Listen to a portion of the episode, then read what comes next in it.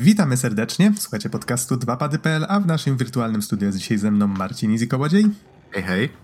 A mówi Adam Noxa 15 Dębski. Nagrywamy w niedzielę 1 listopada 2020 i Easy przedstawi nam teraz pierwsze wrażenia z gry Baldur's Gate 3, a konkretniej z Early Access, które zaczęło się w październiku. Jeszcze nim do tego przejdziemy, to tradycyjnie przypomnę, że zachęcamy do tego, żeby odwiedzać naszą stronę. Znajdziecie tam i linki do naszego RSS-a, i naszego Spotify, naszego YouTube'a, do naszych y, social mediów. Mm, zachęcamy do tego, żeby dzielić się z nami feedbackiem na temat odcinków. Również, jeżeli chcecie wesprzeć nas finansowo na Patronite, Także macie taką możliwość. Będziemy bardzo wdzięczni za każdą formę wsparcia i dziękujemy wszystkim, którzy już nas wspierają. I zapraszamy Was teraz na wspomniane pierwsze wrażenia z Baldur's Gate 3.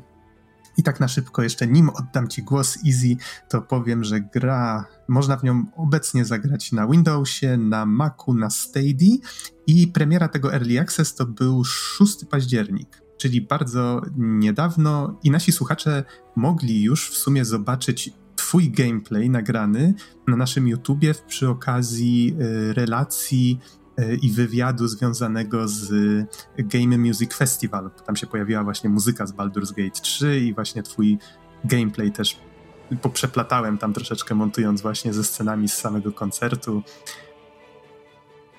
I, I, powiedz mi właśnie już w końcu oddaję ci głos. Co sądzisz o, o samym Baldur's Gate 3? Czy grałeś w poprzedniej części? Ile już czasu spędziłeś z grą? E, Ile właściwie rzeczy wchodzi w Early Access? Dużo pytań mam, no. To słuchaj, to, dobra, tak po kolei. Czy grałem w poprzedniej części? Tak, grałem w poprzedniej części, grałem w Baldura 1, w opowieści z Wybywa Mieczy, dwójkę Cienie Amn i e, Tron Bala. E, nie grałem tylko w Siege at the Dragon Spear, które zostało wydane przez In Exile jakoś. Nie pamiętam dokładnie przy, przy kiedy, okazji, ale wyszło. Przy okazji tych Enhanced Editions, tak? E, tak, mhm. tak. I to był, i tak jakby to była nowa część, która jest interquelem. Z tego co pamiętam. Tak, chyba ale tak, chyba y, między jedynką a dwójką. Tak, mhm. tak. I to było na tym starusieńkim, y, to się nazywało Infinity Engine, tak? Czy bo tak, mm, już nie y, pamiętam, ten, ten silnik graficzny z Baldurów, y, Planescape'ów, y, Icewind Dale i tak dalej, i tak dalej. Ale Baldur's... A, i jeszcze to, co jest ważne, to było oparte oczywiście na Dungeons and Dragons, dokładnie to na Advanced Dungeons and Dragons, czyli to jest taka edycja powiedzmy 2,5.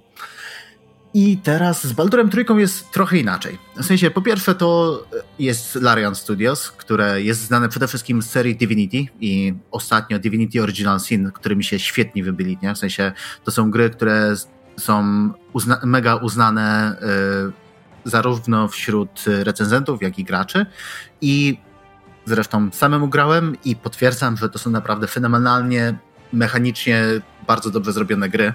Plus do tego, tak jak jedynka jest dużo bardziej nastawiona na mechanikę, to w dwójce jeszcze nadgonili to narracją i rzeczywiście jest świetny, świetnie to wygląda. Baldur's Gate trójka to jest y, połączenie właśnie Divinity Original Sin 2 wraz z Dungeons and Dragons piątą edycją, czyli tą, tą najnowszą, która rzeczywiście, która też powiedzmy uratowała Dungeons and Dragons, bo tam po drodze było, były DDK 3,5, które były mega popularne, były fajne, niezbalansowane, ale fajne. Y, potem wyszła czwórka, która była strasznie, to grało się w to jak w takiego papierowego MMORPG i to było średnio przyjemne. I teraz właśnie wyszła piątka, która jest znowu mega popularna. Grają w to gwiazdy telewizji, voice aktorzy, game developerzy, to jeszcze Wszyscy. nie znaczy, że rzeczy są dobre, ale... E, to znaczy, tak. Inaczej, nie, nie, chodziło mi o to, że to jest dobre dlatego, że grają, tylko jest, jest dobre, dzięki czemu mhm. chwyciło wśród, mega wśród graczy i to pozwoliło na tworzenie bardzo dużej ilości kontentu związaną z, z, związanego z graniem w RPG. Mhm. W ogóle jestem zaskoczony, że aż tak dobrze się w tym orientujesz, bo jeżeli ktoś nie wie, to no teraz już prawdopodobnie wie, że wrota Baldura są oparte na systemie papierowego RPG, tak? Tak. Nie, ja osobiście jestem mega fanem Dungeons and Dragons od lat, nie? Też gram w Dedeki od trzeciej edycji, e, w sensie w papierowe, w te gry, które właśnie były tam od Black Isle, e, też grałem praktycznie we wszystkie, nie? Więc wszelkie Icewind Dale, Planescape, Planescape i tak dalej, i tak dalej.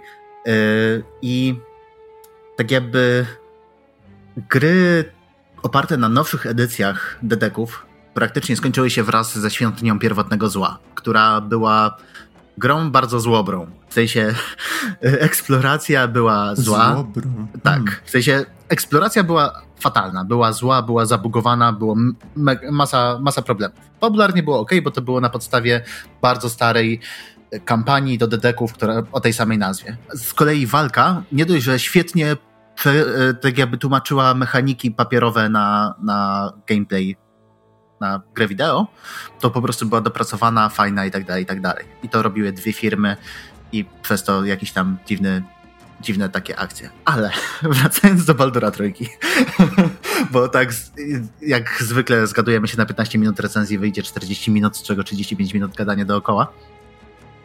Hell yeah.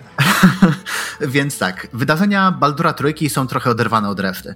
Y, To, co się dzieje w, w Trójce, to wszystko jest 100 lat po wydarzeniach, y, które widzieliśmy w Baldur's Gate 2 Shadow of Amn i mm, tak jakby opierają się na trochę czymś innym, nie? W sensie y, siłą napędową y, narracji jest to, że zostajemy porwani, że nagle pojawia się wielki Nautipod, to jest taki.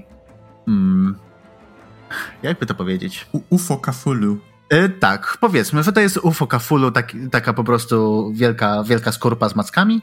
Ona porywa ludzi, w tym ludzi i inne rasy, e, w, tym postać gracza.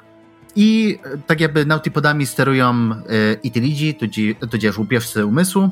I oni akurat tak mają, że właśnie porywają różne rasy i wszczepiają im takie małe pluskwy, które powoli zamieniają te rasy w, w łupieżców umysłu w, w Itilidów. I, w, I właśnie my, postać gracza, została tak jakby celem takiego jednego ataku.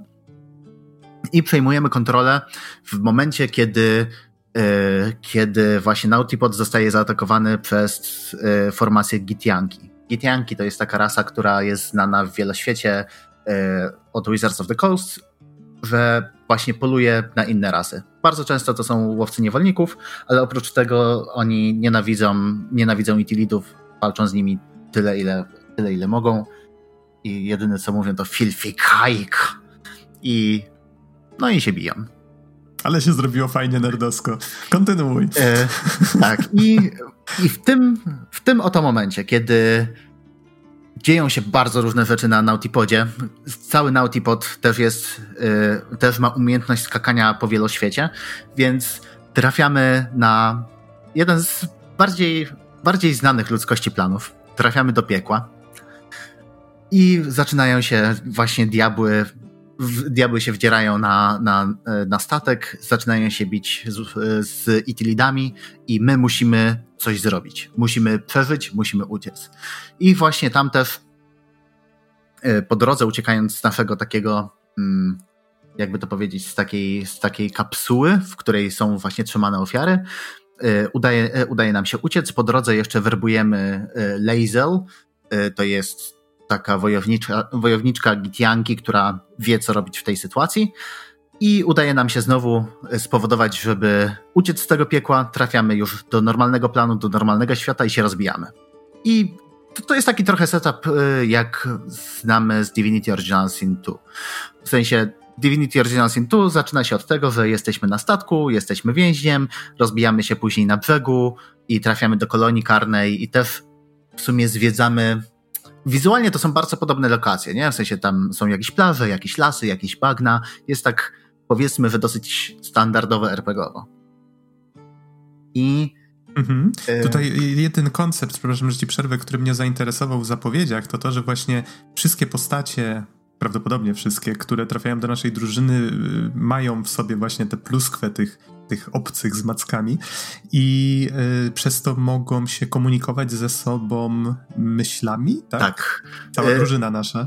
tak, dokładnie. I tak jakby nawet po tym się rozpoznają, że oni są wolni. W sensie y, inaczej. Nasza drużyna ma coś w sobie takiego, że udaje im się tak jakby trochę przyhamować rozwój larwy. Nie? I przez to nie tracą zmysłów, jak to normalnie, normalnie bywa. Ale istnieje nadal, jak rozumiem, ten mm, czas, który gdzieś tam pędzi, bo nie wiadomo, czy faktycznie się nie przemienią w którymś momencie. Dokładnie tak. I to, jest, to, to brzmi jak fajny pomysł na, na fabułę i napędzanie akcji. I co więcej, nawet, e, nawet Lazel jest, jako że zna się na tym, wie jak działają Itilidzi, e, nawet jeżeli spróbujemy tam e, rozbić obóz i chwilę się przespać, no to nas po prostu opierniczy pod tytułem, że co ty sobie wyobrażasz. Jeżeli chcesz zginąć, to możesz sobie leżeć sobie spokojnie tutaj i spać, ale musimy jak najszybciej uciekać. Jak najszybciej musimy dotrzeć do innych gitianki, którzy nam pomogą wydobyć te pluskwy. Nie? Więc tak jakby cały czas motorem napędowym, przynajmniej w tym pierwszym akcie, który jest dostępny w Early Accessie, jest yy, próba pozbycia się, próba zatrzymania procesu i nie stania się kolejnym itilidem. I w, właśnie mhm. tak jakby nabieramy te umiejętności, bo to jest yy, to jest pierwszy z kroków przemian tak naprawdę, w sensie ludzie przeważnie tracą, tracą umysł, nie? w sensie jakieś yy, E, halucynacje się zaczynają, w ogóle nie kontrolują nad sobą i tak dalej, i tak dalej, ale też uzyskują umiejętności psioniczne, bo Itilidzi są bardzo mocnymi psionikami i potrafią oddziaływać na umysły. Nie? Więc to jest fajne, jak, e, jak właśnie idziemy sobie spokojnie, pierwszy raz widzimy Lazel i widać, że obie postacie chwytają się za skronie i w tym czasie narrator, e, a raczej głos narratorki mówi nam, że teraz czujesz się inaczej. Widzisz, widzisz samego siebie. I na początku czujesz gniew, czujesz trochę strach, ale uświadamiasz sobie, że nie, osoba, która stoi przed tobą, też jest jednym, y, jednym z nas i musicie sobie pomóc. Nie? I cały czas. Yy, I właśnie tak z każdą kolejną postacią, którą, którą spotykamy, to wygląda dosyć podobnie, że w pewnym momencie łapią się na tej więzi psionicznej. I Mam nadzieję, że rzeczywiście, że to zostanie trochę rozwinięte w przyszłości, w sensie, w sensie fabularnie. Mhm. A, a, taka jeszcze ważna informacja dla naszych słuchaczy. Yy, ty nie przeszedłeś całego Early Access, czyli tego Jeszcze pierwszego nie. aktu. Mhm. mhm. Mam I, wbite jakieś 10 godzin z hakiem, plus minus. Jeszcze pewnie trochę pocisnę i bardziej się skupiałem na mechanikach, na odkrywaniu mechanik, jak to wszystko będzie ze sobą działać, bo bo po prostu lubię, lubię te piątki. Zastanawiałem się, jak przetłumaczą to na, na język gry. I tak jakby wiem, że nawet jeżeli nawet jak wyjdzie gra, to i to tak nie będę kontynuował tego samego save'a, tylko będę od początku grał, ponieważ już twórcy teraz powiedzieli, że to w jaki sposób spotykacie różne postaci w tym prologu, w sensie w tym pierwszym akcie, może się wydawać dziwne i nienaturalne. I tak jest. Bo żeby nie zdradzać fabuły, ale żeby pokazać inne postacie i je przetestować różne mechaniki, wrzuciliśmy je do pierwszego aktu w różnych miejscach, żebyście je mogli spotkać i zwerbować do swojej drużyny.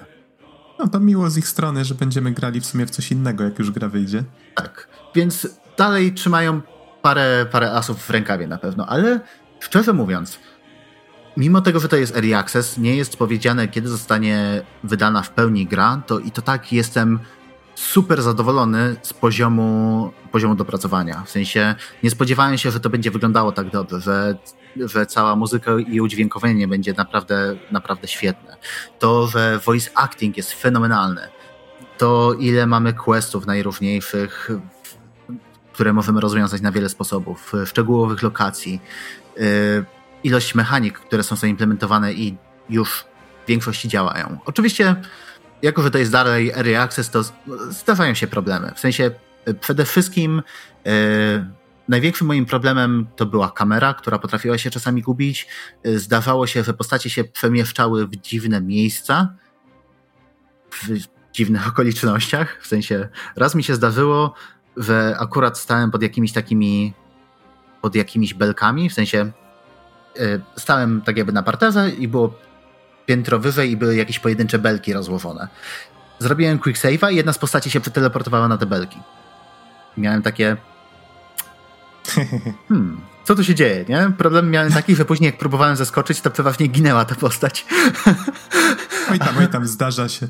Tak, ale tak jakby to też jest ważne z, z punktu widzenia mechaniki, ponieważ e, tutaj mamy do czynienia z dużo bardziej wertykalnym e, projektem lokacji możemy spokojnie wchodzić właśnie na wyższe miejsca. Stamtąd mamy z kolei przewagę, jeżeli strzelamy z broni, z broni dystansowej albo z zaklęć.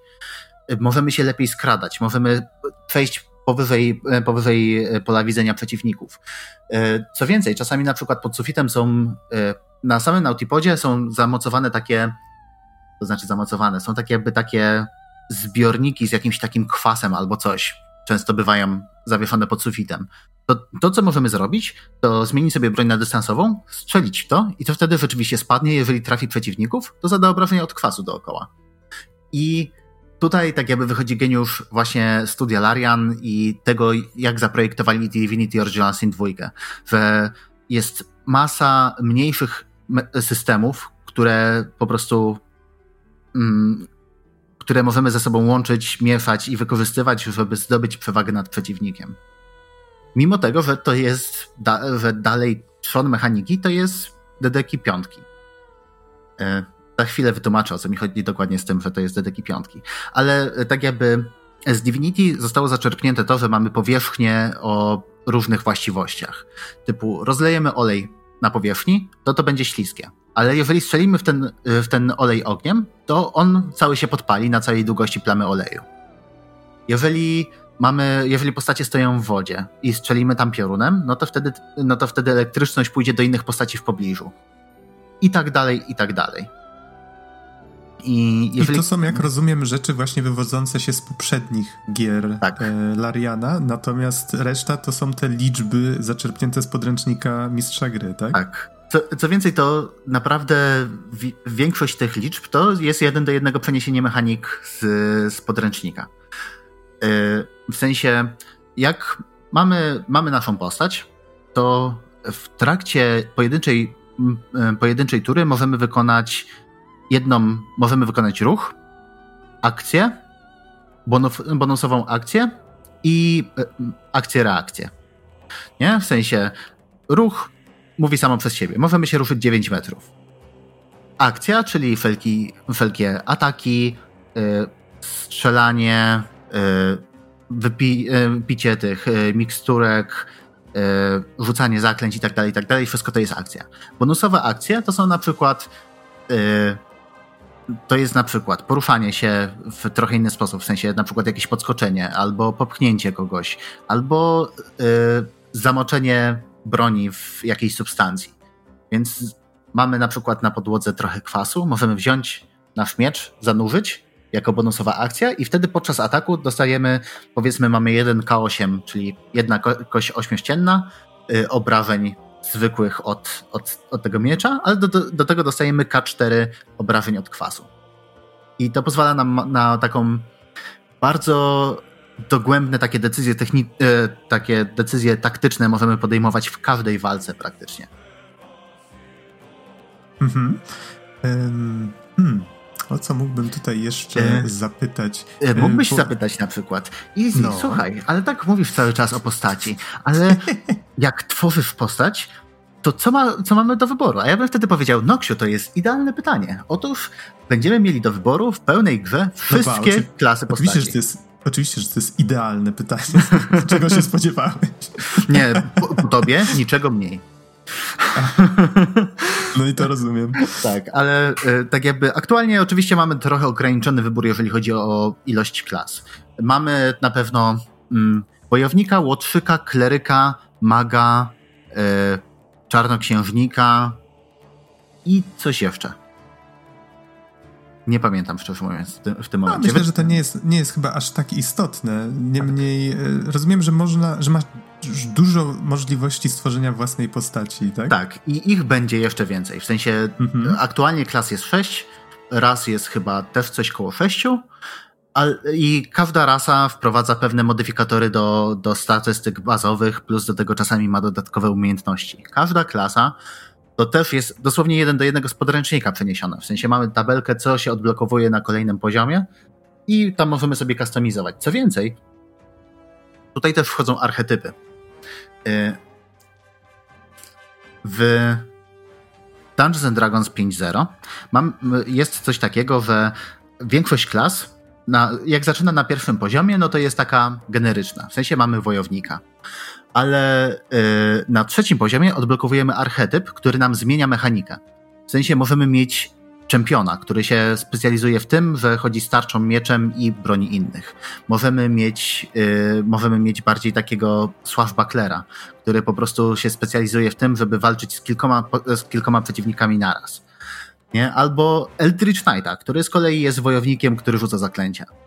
I to wszystko będzie do naszej dyspozycji w pełnej wersji gry, a aktualnie mamy dostęp do tych sześciu postaci, które oczywiście tak jakby nie wyczerpują całego zapasu mechanik, ale wydaje mi się, że tak patrząc przekrojowo, to pokazują większość najważniejszych rzeczy, które, które możemy wypróbować w, w naszej grze.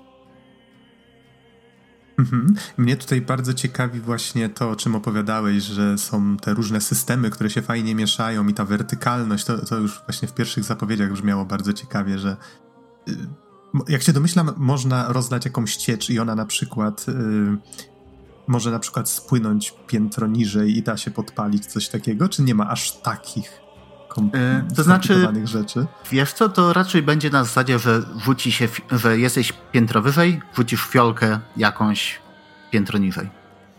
Okej, okay, okay, będzie rozumiem. bardziej na takiej zasadzie. Aha, koledzy już mi oczywiście opowiadali swoje jakieś tam wrażenia i mówili, że a, no bo wiesz, to była ciężka walka, więc weszliśmy na dach, yy, sprowokowaliśmy przeciwników, żeby zaczęli wchodzić po drabinie, a potem napierdzielaliśmy w nich czym, czym popadło, a potem jak tylko podeszli na górę, to fu, zrzucamy przeciwnika na dół i tak w kółko. Tak, wiesz co, właśnie do tego tak jakby chciałem, y, do tego chciałem wrócić. Yy, jako, że to jest early access, jest sporo problemów z balansem. W sensie, z jednej strony Dungeons Dragons 5 nie jest idealnie zbalansowany. On RPG często się opierają na rzucie kością i po prostu w zależności od rzutu kością musisz reagować na to, co się dzieje. Nie? W grach oczywiście chcemy optymalizować nasze zachowanie tak, żeby wyciągać jak najlepsze wyniki.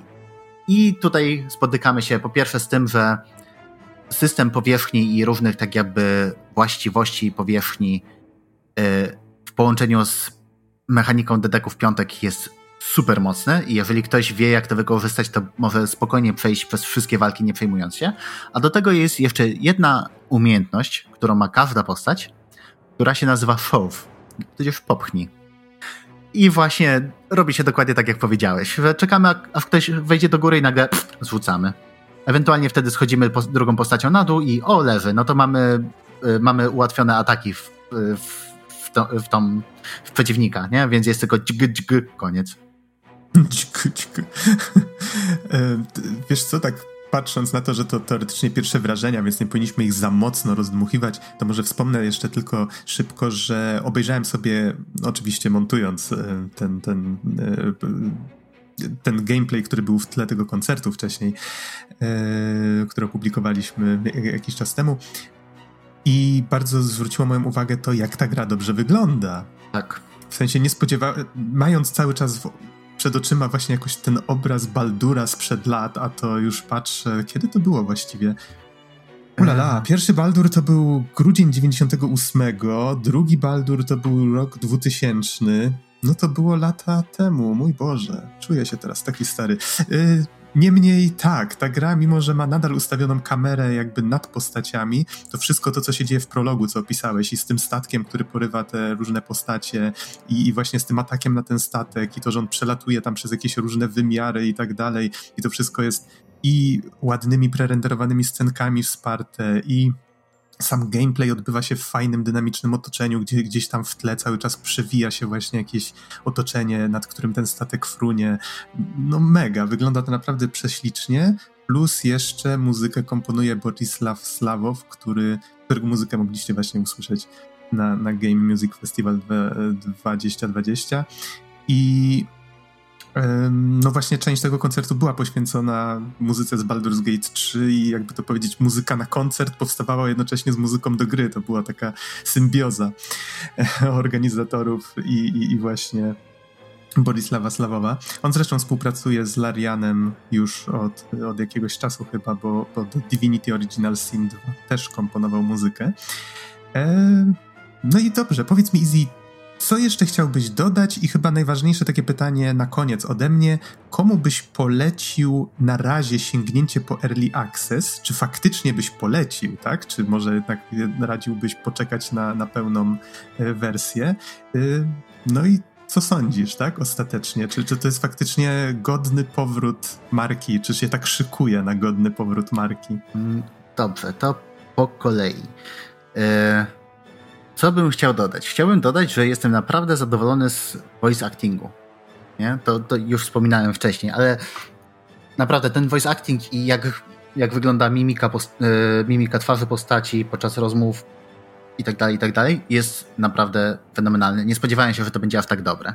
I odnośnie voice actingu, chciałbym, żeby była żeby było pełne tłumaczenie po polsku. W sensie Baldur's Gate to jest marka, którą polscy gracze mają zawsze trzymają blisko serca, ponieważ to jest e, to jest tytuł, który został na którym wybiło się CD Projekt de facto, jako wydawnictwo. W sensie oni, oni wtedy zaryzykowali bardzo dużo pieniędzy, bo wrzucili masę hajsu, żeby wydać y, w ogóle wydać y, właśnie Baldura, który został spisany na straty w Polsce, bo a przecież Polska to tam sami piraci są, nie, za tamtych czasów. Nie, ale CD Projekt zrobiło coś takiego, że wzięło właśnie masę dobrych aktorów, znanych aktorów, nie? Przecież Piotr Franceski jako narrator mówiący, aby wyruszyć w dalszą drogę, należy zebrać drużynę.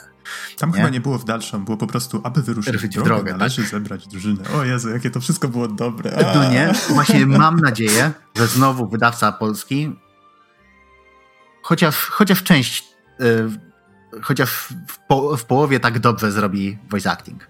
Chciałbym. A tak nostalgii, przepraszam, tak. ale nie mogę po prostu.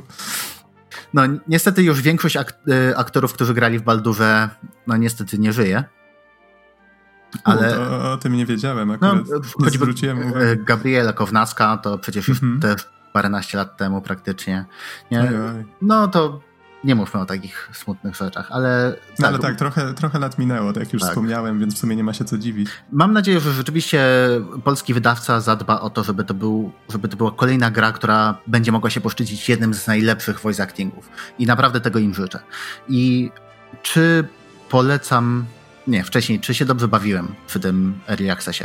Dalej się dobrze bawię. W sensie bardzo, bardzo lubiłem Divinity Original Sin 1 i 2 Y, świetnie się przy nich bawiłem i, i były po prostu fajne, nie? Cały czas to, to kombinowanie, to gdzieś tam, a dobra, no to tutaj przerzucę beczkę, tutaj w nią strzelę, to będzie chmura gazu, strzelę później kulą ognia, no to to wszystko eksploduje i później będzie dym, który zasłoni wszystko, więc wrzucę coś tam innego. To jest takie mega satysfakcjonujące i rzeczywiście jest bardzo fajnym wyzwaniem taktycznym. I, I z tego względu na pewno, na pewno polecę, żeby, żeby po prostu zobaczyć, jak to wygląda i, i żeby po prostu ogarnąć, z czym się to je. Ale czy poleciłbym wszystkim y, kupowanie Early Accessu? Chyba nie. W sensie to dalej jest Early Access. To więc jest sporo niedoróbek, nie? W sensie jest, y, są czasami problemy z questami, jest problem z balansem, problem z kamerą, y, przemieszczanie się postaci. Są jakieś takie mniejsze rzeczy i po prostu boję się, że y, sporo ludzi, jeżeli zbyt dużo czasu włoży już teraz, to po prostu nie będzie im się chciało grać później. Oczywiście twórcy obiecują, że nawet ten pierwszy akt, który jest w Early Accessie, a aktów chyba będą trzy, z tego co pamiętam, będzie na tyle zmieniony, w sensie będą inne postacie, trochę inne questy, że, że dalej to będzie coś innego, ale według mnie lepiej poczekać, tym bardziej, że aktualnie chcąc kupić Early Access trzeba wypłacić y, pełną kwotę gry, czyli 200 zł na, na, na Steamie. Czyli jest to forma wsparcia twórców, a przy okazji, tak. jak się domyślam, dobra propozycja dla osób, które już teraz chcą mieć pewność, że to będzie doszlifowane i chcą swój feedback dać jak najwcześniej, tak? tak? Tak, i właśnie też z tego powodu, z tego powodu sięgnąłem, bo po pierwsze jestem już trochę emocjonalnie zwyty z marką Baldur's Gate. Y, to po pierwsze z dedykami, tak jak mówiłem, właśnie też gram w papierowe RPG od parunastu ładnych lat. I, I jak dowiedziałem się, że robią Baldura trójkę, to miałem takie... Mm, no nie wiem, nie wiem, czy to jest dobry pomysł, żeby to odkopywać. Potem powiedzieli, że akcja się będzie działała 100 lat później. To takie, mm, to chcą tylko jechać na nazwie. Nie? A potem było na zasadzie, to robi Larian i do tego kolesie z Wizards of the Coast sprawują pieczę narracyjną i to jest dalej tam część będzie się działa rzeczywiście we Wrotach Baldura, bo Wrota Baldura to jest miasto w Forgotten Realm. I miałem takie, hmm, Larian, to może być świetne. Muszę to sprawdzić, po prostu muszę, nie? I wziąłem tego Early Accessa i, i było takie na początku, mm, kurde, może nie wiem, czy nie utopiłem dwóch stówek, nie? Czy nie zwrócę w ciągu dwóch godzin pierwszych. A później odpaliłem, widzę ile już w Early Accessie jest dobrze rzeczy zrobionych, jak to dobrze wygląda, dobrze brzmi i, i fajnie się gra i było takie nie no, nie, z mojej perspektywy było warto.